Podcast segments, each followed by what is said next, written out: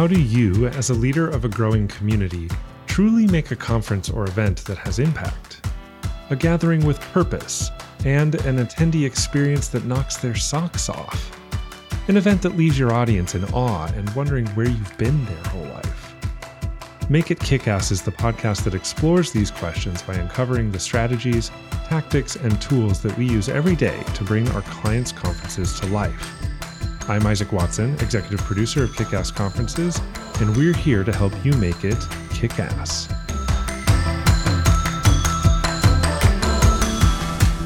Hey everyone, welcome back to another episode where myself, Isaac Watson, executive producer at Kick Ass Conferences, and the illustrious Nessa Jimenez, our operations manager, say hello, Nessa. Hi everybody.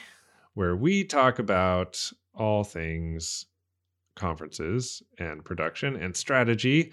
And in this season, we are spending each episode talking about one particular question that we tend to get asked quite regularly and digging a little deeper into what it really means. Maybe we should just call this conference therapy. Talking about conference FAQs. Talking about what's coming up for people when they start asking us these questions, and what are some of the underlying sources of these questions, and how can we better address those through strategy and solutions, and maybe better questions to ask instead of what people normally ask. Right, because what people usually ask isn't usually what they're actually asking. Exactly, which is the whole reason why we're doing this. So let's get into it. This episode's question is centered around location. And the question is, what city should I host my conference in? So we're going to set aside virtual events. We're going to set aside digital convenings and gatherings. And we're focused on in-person. What city should I host my conference in?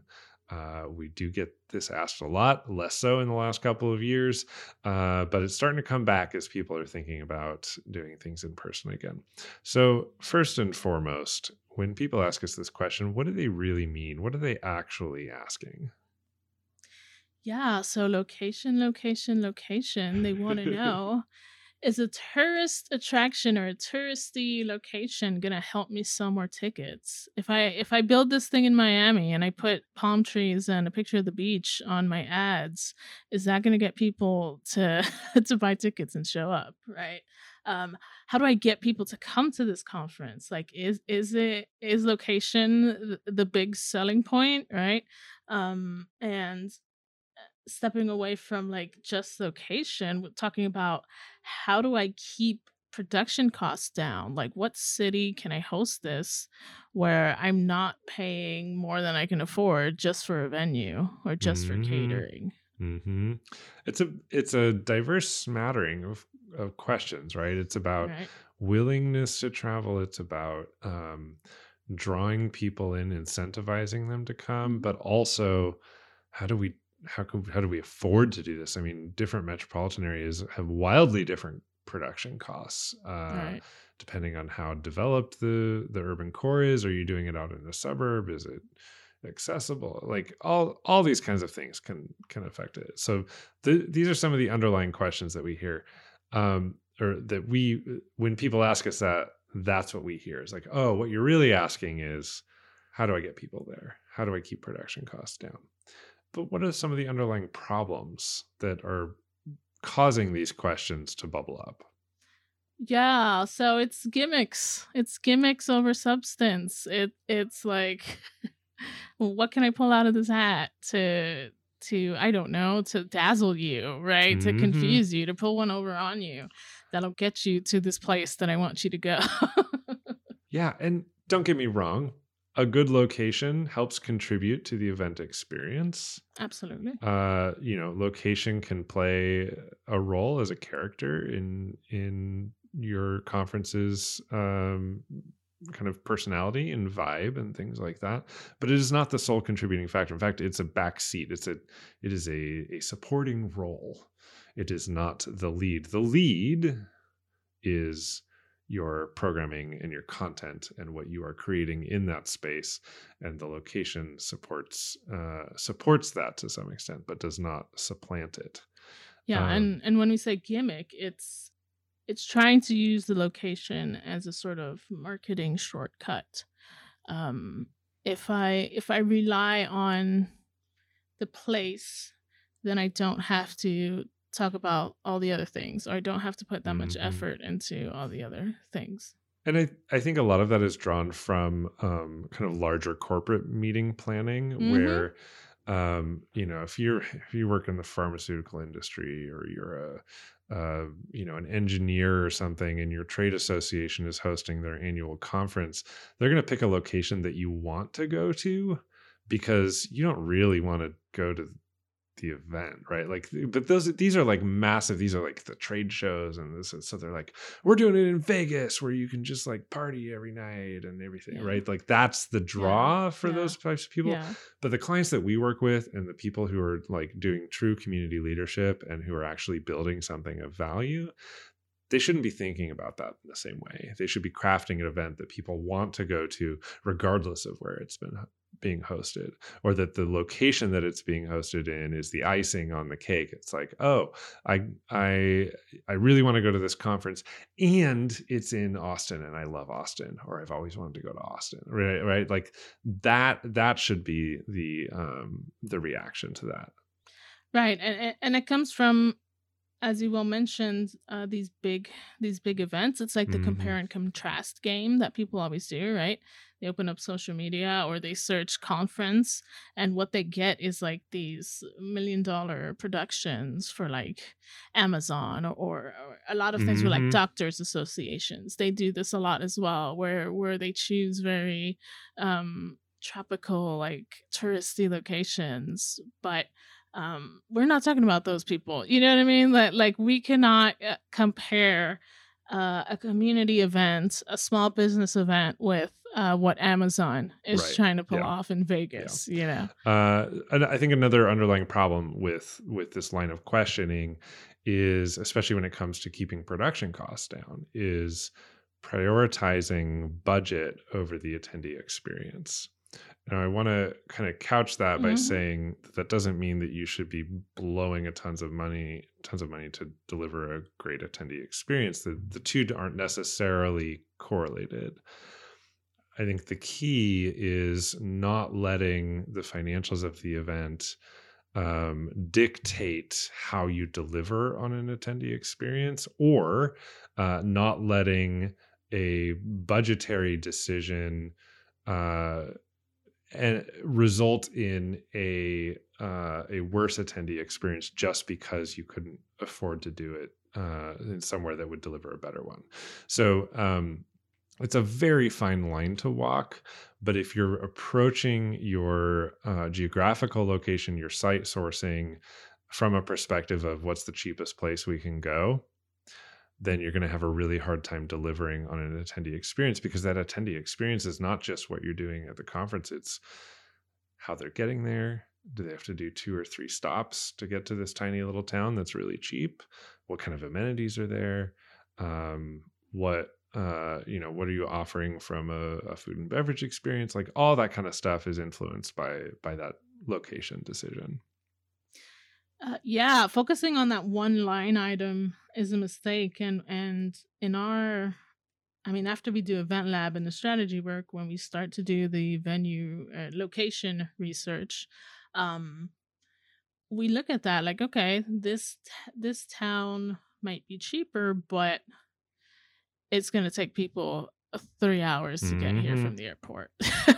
You know, that's rough. That's not an easy ask. And again, you know, it depends on the details, right? Like if it's meant to be a retreat in the mountains or something, like, okay, right? Like that's something else. But yeah, focusing on that one line item because it looks cheap on paper, that can also bite you in the ass later, because it'll affect the attendee experience. And then a whole bunch of other things turn out to be more expensive. Yeah. Another problem is just low confidence in doing something virtual versus in person. And I know we said we were going to set aside the virtual, but the reality is, does it even make sense to do something in person, right? Like depending on who your audience and the community is, you know, why are you making this in-person versus virtual decision? And I think that also influences people's perception and their understanding of what the differences are. I think at this stage in where we are with COVID and where things are going, people know, they know what they want, they know what they're comfortable with, and it's a matter of navigating and helping them understand why they would want to attend in person versus doing it virtually. And I think that's the other key, is that people know that there's a difference between a virtual experience and an in-person one. We have spent years now trying to maintain social and professional relationships virtually only. And it's obvious as in-person conferences start happening again, I hear time and time again, whether I'm attending them or running them, it's so nice to be face-to-face with people again. It is so nice to be in a room of people. I missed this. It's different. It's not the same as virtual. And we can deliver some incredible virtual experiences, don't get me wrong, but there are certain things that you cannot replicate or recreate in a virtual environment. And so you need to have confidence in your choice to do it in person, knowing that people are going to understand why that's a good thing for them, or if that's not their thing, right? And then delivering on that. Yeah, and to your point about you can't replicate the experience, but there's just some people that they don't want the digital experience anymore, right? Versus other people who love the digital experience and have told us many times that they don't plan on ever going to an in-person conference again because they much prefer to attend things online and they're more comfortable. I think especially people who are more introverted, it's just they much rather like communicate and connect with other people through an online experience versus an in-person one. And I think there's this natural awkward right now too, where people, I've heard comments like this before, like, oh, I forgot how to people, yes. Right? Like I forgot what it's like. I knew I wanted this, but like it requires energy. It's a whole different like social construct, and you know all these things, and that's a learning curve we're going through, and I think that will pass. But that decision to do it in person versus doing it virtually, you should have made that earlier in the process, and then you need to embrace and run with that, as opposed to questioning it the entire time. Yes, we are absolutely in a relearning stage of how to socialize in person and how to be together in person after so long of just being online. Yeah. So speaking of connecting with audience and other people, let's talk about how do we solve this problem? How do we answer this question of what city do I choose, right? And you started off with the location, and I'm going to end with audience, yes. Audience. Like this is like the only solution in my mind is to know who your audience is, to deeply understand who they are, what their makeup is, where are they geographically, what do they need and want? Is this an audience that wants to gather in person? If so, what are their priorities? What are you delivering?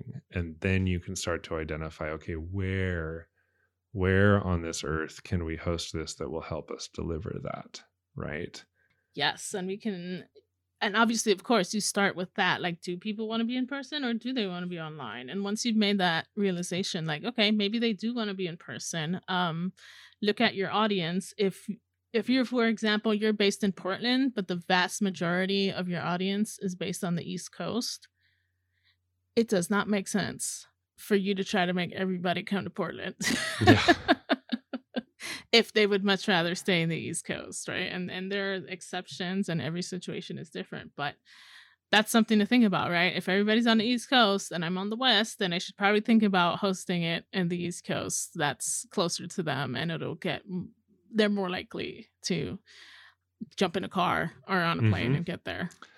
And to me, that's the importance of context-aware decision-making, right? Like knowing the context of like our current state navigating the pandemic, right? Yes. People want to travel, maybe. I mean, travel's back up at almost at pre-pandemic levels.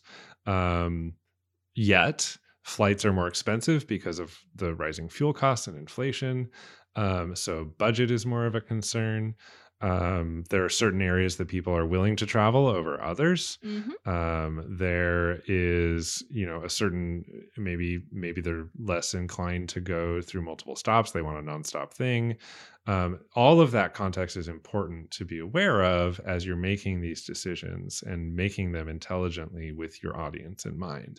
And if you're doing that, then you can go into your you know, your marketing strategy and marketing process and speak to that and say, we know, like, essentially, we know you, and mm-hmm. we've crafted this for you because we understand what your priorities are and what you're looking for. And so we've created an experience in this particular location that is going to serve that. Yeah. And I mean, politically as well, that's the reality. You have to look at your audience and like, with this whole thing that's happening with women's rights, for example, and I'm going to go ahead and bring it up. If your audience is mostly women, like I'm not sure they want to go to Texas right now. Yeah. You know what I mean? Like that's also something to be aware of. Even if, you know, if you think you're not political, a spoiler, everybody's political, right? Mm-hmm. Every community has their leanings. It's also another factor that'll help you decide, like, where should I take this? Where are people comfortable being right now? Mm-hmm. And it's about reading the room. And then if you're going to read the room well, you need to know who's in the room. And if you don't know that, then you can't make those intelligent decisions. And that's going to, I mean, that's just audience. I don't know how many times I can say that. Yeah. But that to me is everything. If you don't know your people, then you can't make an informed decision that's going to fit their needs and your goals. Mm-hmm. Knowing your audience will tell you the answers to everything mm-hmm. you want to know. So what? Let's wrap this up for today then. All right. So the question that we get asked often is, what city should I host my conference in? And when we get asked that question, we know that what they're really asking is either, how do I get people to actually come? And you know, does the city that I choose play a significant role in that decision process? And also, how do I keep my production costs down? Those are kind of the two main underlying issues. And to that, we respond by working with our clients and figuring out who are we wanting to actually attend, understanding who they are, what is their context, what do they prioritize? What do they value? How far are they willing to travel? What is their financial capacity to travel? And how can they commit their investment in your conference with the confidence that they're going to get a great experience? And if you understand your audience, you are 70% of the way toward delivering a stellar conference. Thanks for listening to Make It Kick-Ass. Now stop worrying about tourist traps and gimmicks and start working out what your audience actually wants from you and from your event. Head on over to geteventlab.com and we'll send over a free copy of the tool that we use with our clients to help them line that out. That's geteventlab.com, and I will see you in the next episode.